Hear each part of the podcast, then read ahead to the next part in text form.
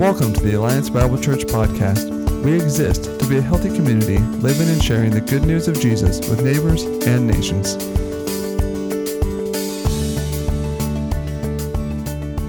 Good morning. I'm going to be reading uh, from Genesis uh, chapter 4, verse 2 through 7. So. Now, Abel was a keeper of sheep, and Cain a worker of the ground. So it came about in the course of time that Cain brought an offering to the Lord of the fruit of the ground. Abel, on his part, also brought of the firstlings of his flock and of their fat portions. And the Lord had regard for Abel and for his offering. But for Cain and for his offering he had no regard. So Cain became very angry, and his countenance fell. Then the Lord said to Cain, Why are you angry, and why has your countenance fallen? If you do well, will not your countenance uh, be lifted up? And if you do not do well, sin is crouching at the door, and its desire is for you, but you must master it. Thank you, Shelby. Greetings, everybody. It's been a little bit. How you guys doing? Good, good, good. Um, I, I do want to say thank you to everybody who's helped make uh, my apartment possible and all the donations and everything else. Uh, it makes me feel really appreciated, and it makes living in an apartment a lot easier when you have a bed and reading a lot easier when you have a lamp. So thank you very much for that. Um, kind of funny in listening to Dave do Dave Rossi as he made a, a quick comment beforehand in the preamble. Um, he said something I didn't I didn't quite quote you, Dave, I, but I got the gist of it. Don't do what you'll something that you'll regret. Don't do something you'll regret, and that's it's kind of ironic he said that because I didn't tell him what passage we were working off of today. So uh, that seems almost prophetic. Today we're going to use we're, we're going to look at this passage of scripture to talk a little bit about our sense of awe in the Lord. Not just because I like to use the word awesome in a sermon, um, but because our sense of awe is at the core of our worship, our reverence, and our joy in the Lord. Webster's defines awe as an overwhelming feeling of reverence, admiration, fear, etc., produced by something which is grand, sublime, extremely powerful, or the like. Something for my life when I was growing up that I found a lot of awe in. I grew up in the era when Michael Jordan was playing basketball, like in the prime of his career. Um, at the time, he was the most influential and dominant athlete in the world. Uh, a couple of his records, he was like a five time MVP award winner. 10 consecutive seasons that he played a full season in. He led the league in scoring. He's the all time scoring leader in average per season. Three times led the league in steals, two times in free throws. Number one all time in this statistic called win shares per replacement means by that statistic, he's the most valuable member of a team ever to play in the NBA. But that wasn't the most powerful thing about Michael Jordan, because beyond the stats, it was the way that he did it. Like I always had a sense in watching him that it seemed like he could accomplish anything. That even if it took doing things so spectacular, it was almost unbelievable. Like anything was possible in watching this man play basketball. In fact, his first championship, there was this moment that got memorialized called the shot. The Bulls were down by one, three seconds to play. Three seconds. They inbound the ball at center court. Michael Jordan takes two dribbles and jumps. It felt like the whole world was holding their breath. Michael Jordan takes off in the sky.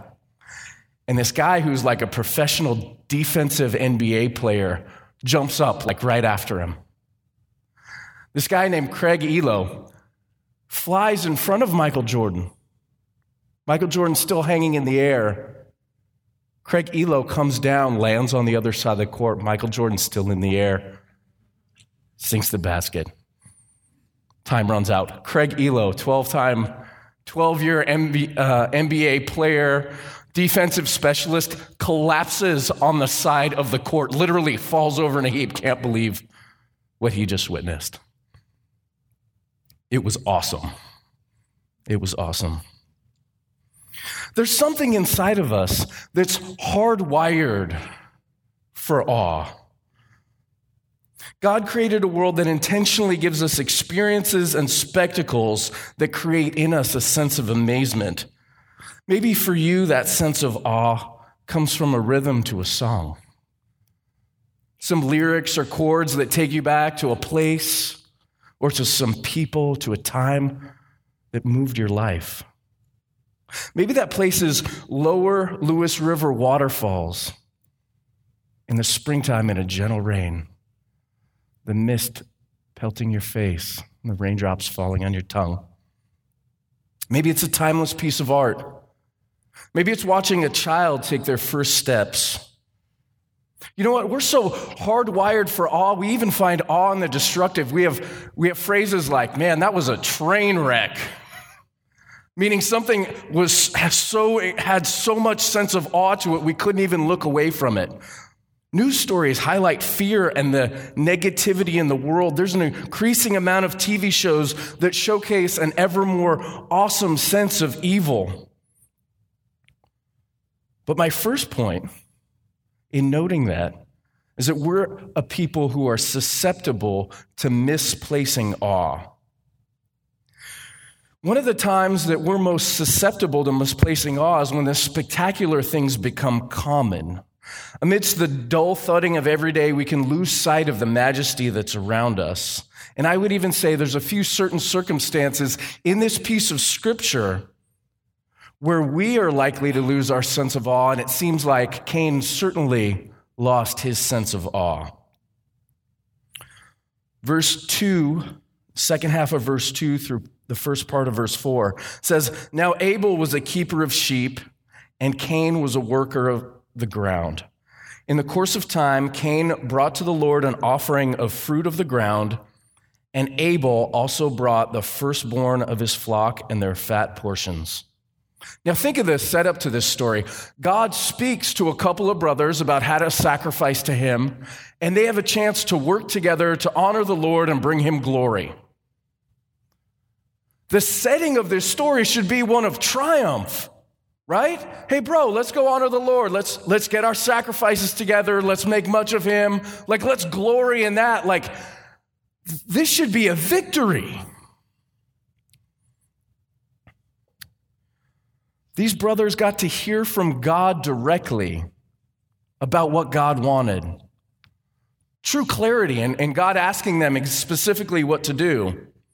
But sometimes, sometimes some of the most common things can be most overrun with frustration and a lack of perspective. As life on life happens, we can get sideways with how we navigate our emotions and our perspective. Here's a few things that I see in this picture that went wrong that can also go wrong in our life, right? And there's a struggle with perspective in three areas. First, there's family. Second of all, there's church. And third of all, there's a call to sacrifice, right? Nobody ever gets any of those things wrong, right? There's a lot going on. I'll start with family. There's a lot going on amidst our families. What should be sacred can often be messed up by our brokenness. In families, we have conflicting sets of needs. We have different rhythms to how life happens and different perspectives on things that are valuable or good or worthwhile. And we're not, if we're not careful, family can go from this great blessing to this petri dish of hurt and unmet desires. In this case, I think it's fair to say to say that Cain and Abel had a sibling rivalry is a gross understatement. The second example from Scripture is church. God is directly involved in what's going on here. In fact, the call for them to be involved spiritually seems to be at the center of the dispute. These brothers didn't have a formal church. Like I mentioned, they heard from God directly. The presence of God and doing his work, well, it should make us feel small and healthfully unable to affect the changes that he needs, in this case, drew up a sense of pride. Instead of being awestruck by God, they got conflicted and self centered. At least one of them did. Let me point out one of the main tactics of the enemy is to make church appear to have less awesomeness than it does. In a book by C.S. Lewis called The Screwtape Letters, this book it's set up as one senior tempting demon writing to another less experienced demon, and here's what they tell one another about church. The senior one says, One of our great allies at the present is the church itself. Do not understand me. I do not mean the church as we see her, spread throughout all time and space and rooted in eternity, terrible as any army with banners. That, I confess, is a spectacle which makes our most boldest tempters uneasy. But fortunately, it's quite invisible to these humans. All your patient will see is a half finished sham Gothic erection on the new building estate. When he goes inside, he'll see the local grocer, rather oily and, oily and an expression on his face, bustling up to offer him a shiny book containing a liturgy which neither of them understands. He'll hand him another shabby little book containing corrupt texts of a number of religious lyrics, mostly bad and in very small print, a bad hymnal. When he gets to his pew and looks around, he sees just that a selection of his neighbors who he would otherwise avoid. You want to lean pretty heavily into those neighbors.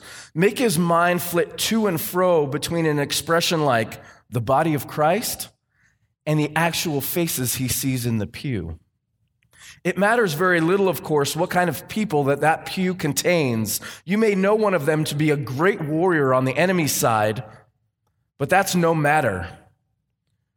Your patient, thanks to our Father below, is a fool provided that any of those neighbors sing out of tune, have boots that squeak, or double chins, or odd clothes, that patient will quite easily believe that their religion must therefore be somehow ridiculous. One of the great schemes of the devil is to make the church appear homely and common. The third piece of this passage that I'm going to highlight is a call to sacrifice. Throughout Scripture, sacrifice was one of the places where God most readily encountered his people. In later chapters of the Bible, God would establish a temple. In later chapters of the Bible, Jesus would say, I am the temple, and I come to meet you in your heart. Your body is the temple. Sacrifice is central to worshiping God. And in this chapter, even though God audibly spoke about what he wanted to these brothers, one of them was unwilling to sacrifice. I'd say that's a lot of that's true in our world today. In the 21st century, some of the pollsters that keep track on things like these say that Christians are not likely to give any more money than those who do not attend church or have any religious affiliation. Nor are they more likely to volunteer any more time. See, there's something in this story, in, there's something in Cain's life in this story that's holding him back from his contact with God. Maybe Cain let some sibling rivalry or another family issue disrupt his worship, as if getting an animal from his brother and having to humble himself to do that would be more important than worshiping an ever living, ever loving God. He felt that his call to sacrifice was a checkbox instead of a calling. And there were aspects of laying down his life that were above his sense of sacrifice. Why doesn't he just want to do the right thing? Why is it sometimes that, like, we don't want to do the right thing? My point number two is there's a cost for misplacing awe. There's a cost when you misplace awe. Verse 4 continues The Lord had a regard for Abel and his offering, but for Cain and his offering, he had no regard. So Cain was very angry and his face fell. I'm going to give you guys a spoiler alert, all right? If you haven't heard this story before, it's going to go way wrong in a minute, okay? Way wrong. God had no regard for Cain's offering. It's interesting, as kind of a theological aside, I read in a, in a bunch of commentaries as to like why God wouldn't have regard for Cain's offering. And there's there's a long um, tenured idea as to why that is that's now kind of being argued about amongst scholars. And it, people used to say quite frequently it was because Cain's offering didn't have blood sacrifice, okay? There, there wasn't something that died and shed its blood. As an example of that, we see in, uh, in the Jewish nation, they used to have a temple where they used to perform blood sacrifice. And Jesus said, as we'll picture here later, that it's his blood that atones for our sins. So that's been an argument throughout Scripture. I think it's kind of an aside to the point we're going, going for today, but I'll address it really quickly. I don't know if there's conclusive evidence to point to that for being the cause. I'll give you three reasons. We, and, and at the end of the day, we can land on either side. But three reasons are Scripture doesn't explicitly say so. It doesn't explicitly say because there's no bloodshed, as that's why I didn't accept your offering. Number two, it says Cain is part of God's dissatisfaction. Back to verse 5 but for Cain and his offering, God had no regard. So it seemed to instigate that maybe Cain was actually part of the problem, not just what was on the table. Number three, the argument that there has to be a blood as part of a sacrifice isn't held up even in the pages of Scripture. When we see Abram later give an, a sacrifice to Melchizedek, it says Abraham gave a tenth of his goods. Jesus would say he's a priest in the line of Melchizedek, and if Abraham doesn't give a blood offering to Melchizedek, that seems to at least leave an opening in the door. In the New Testament, Paul will talk about himself as a drink offering. A drink offering is when they took wine or strong drink and they poured it out on the altar, and that would signifi- uh, be significant of a sacrifice that was immediately gone. That's how the Apostle Paul considered his life. We know that the Jewish people didn't drink blood, so that drink offering would not have been a blood offering. So, anyways, we can land on either side of this. I'm just saying I, I would leave the door open on saying Cain's sacrifice and his lack of acceptance didn't have specifically necessarily to do with the blood. It had a lot to do with Cain. Had a lot to do with Cain's heart. If, if the blood was a factor, I would even argue that it's Cain's lack of initiative or lack of humility in getting that sacrifice. Ultimately, Cain's got to own this one. It seemed that Cain struggled in one of the areas we mentioned, be it his perspective on family, be it his perspective on church, or be it his perspective on sacrifice, as to why he couldn't follow through with this. If family issues were the factor, why couldn't Cain humble himself and ask for his brother to help him out? It seemed how it seemed if that's the root that he felt quite entitled to his family role, to having things be his way, and maybe even to maintaining control over his brother. It seems like part of the problem, too, would be Cain's intimacy with God when God spoke directly to Cain and gave him a way to find acceptance, the more God spoke to Cain, the more Cain pushed back and rejected what God said. Cain had an opportunity to rediscover intimacy, but he didn't seem to have the reverence and excitement that he should have.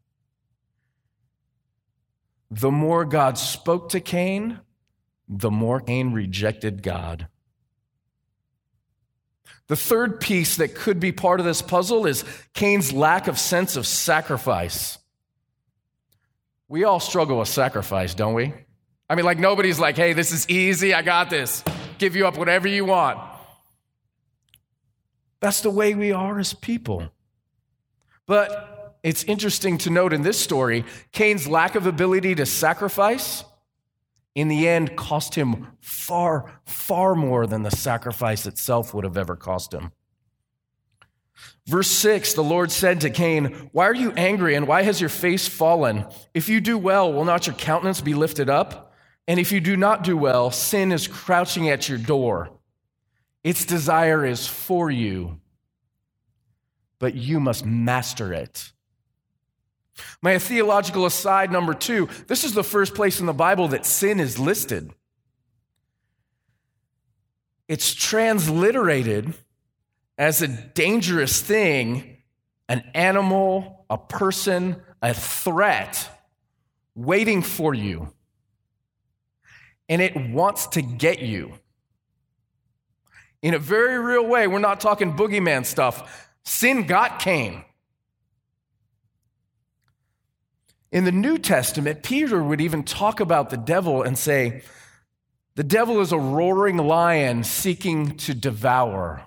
Much the same kind of comparison that God is making here. See, when you lose your sense of awe in the Lord and how He's speaking to you, you become vulnerable to sin. Cain's behavior of treating himself like a Hollywood diva above what God was asking him to do opened the door to his own destruction. His own perceived needs or need for respect or ego seemed to him higher than what God required of him. Instead of finding awe in what, uh, in what God was asking him, he didn't even find awe in the fact that God was speaking to him.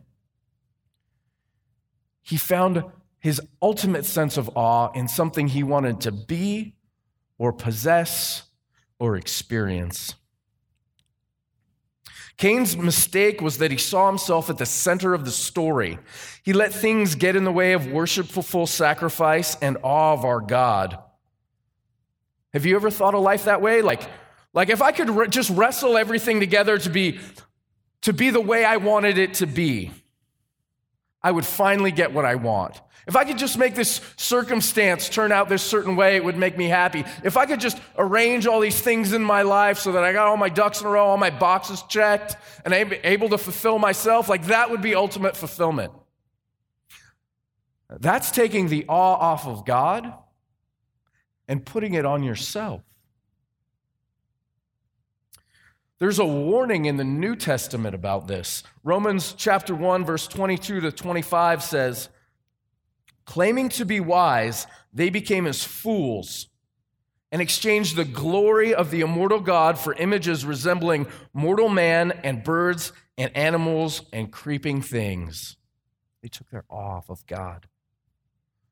It continues, therefore, God gave them up to their lusts of their heart, to impurity, to the dishonoring of their bodies amongst themselves, because they exchanged the truth about God for a lie and worshiped and served the creature rather than the creator, who is blessed forever.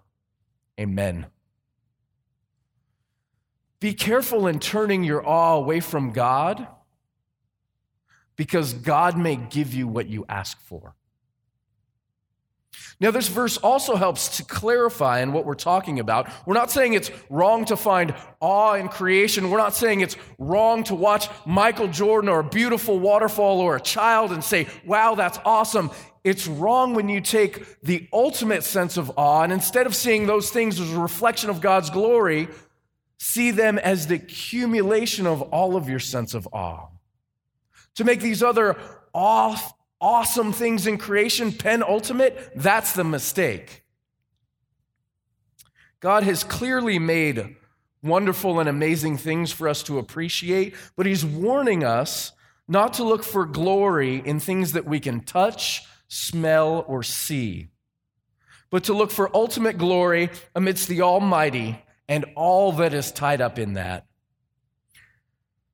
Cain's loss of awe, more aptly put, is his own awe redirected at himself, which gave him a delusional sense of self sovereignty. My third point awe is the appropriate response to God alone. Psalm 33, verses 6 and 8, 6 through 8. By the word of God, the Lord made, by the word of the Lord, the heavens were made by the breath of his mouth all of their host. He gathers the waters of the sea together as a heap. He lays up the deep in storehouses. Let all of the earth fear the Lord. Let all the inhabitants of the world stand in awe of him. See, there's a war over the, your, the awe of your heart that's raging inside of you. You're going to have a sense of awe at something. In fact, the reformers used to say human hearts are little idol factories, carrying off our sense of awe towards one thing or another until we find our ultimate sense of awe. We're called to find our ultimate sense of awe in the God of the Bible. Not to stand in awe of God because he forces you to, but to stand in awe of God because he is worthy, more worthy than anything else that you look at, see, or behold. Stand in awe of God because he's the most awesome. Cain would say, I'm not my brother's keeper. And you're not to be your brother's keeper. Instead, you're to be a keeper of your own sense of wonder in the divine. There's a New Testament promise about God as well. God will be appreciated. When Jesus came into Jerusalem and his apostles were praising him and he, they were criticized by the Pharisees, Jesus told them, if, if they're quiet, even the rocks are going to cry out, all right? Like this, this whole thing is built for my glory. The world will honor God. You can choose to step away and be like, man, religion is boring, too much rules. We serve a no fun bummer God. Like, we'll miss you, but you're not going to wreck the party. God will call you back, but you're not going to disrupt the awesomeness of the universe or the divinity of God Himself.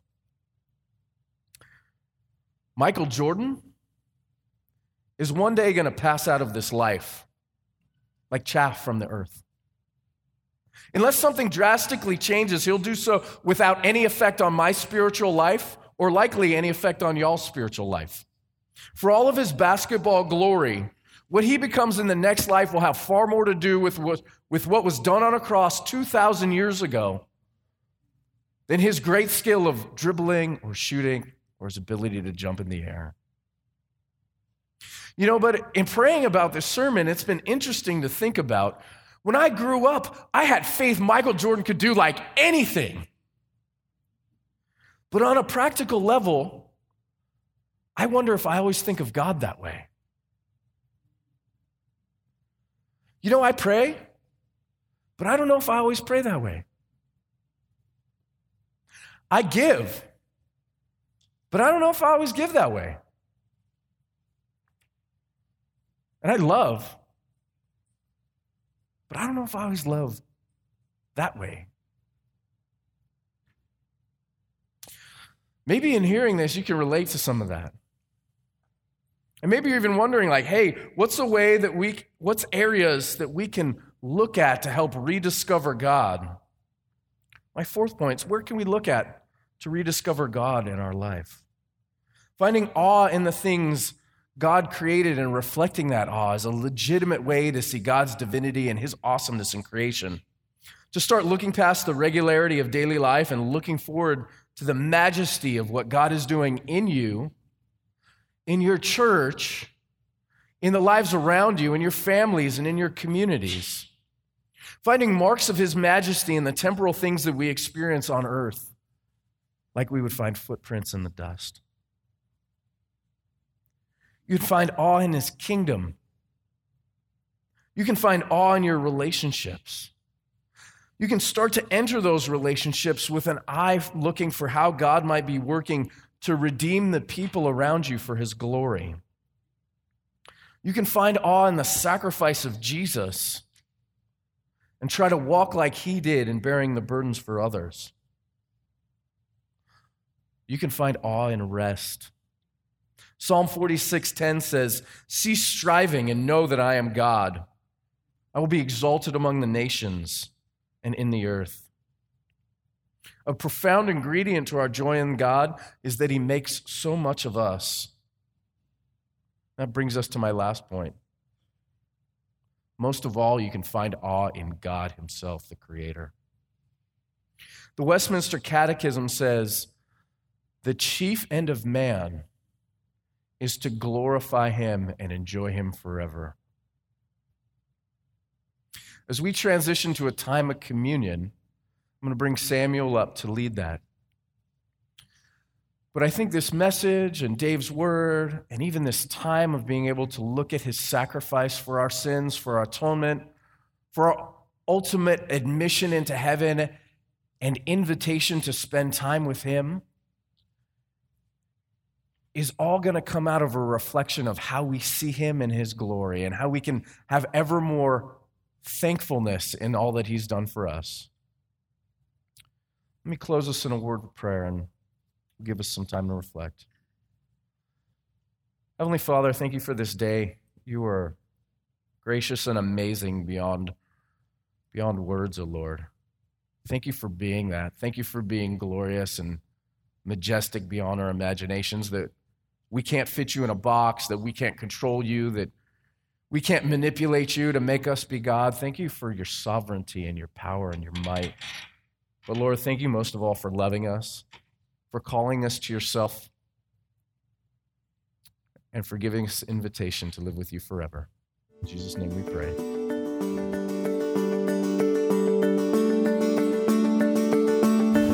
Thank you for checking out the podcast today. We hope you enjoyed it. For more information, you can visit alliancebible.church.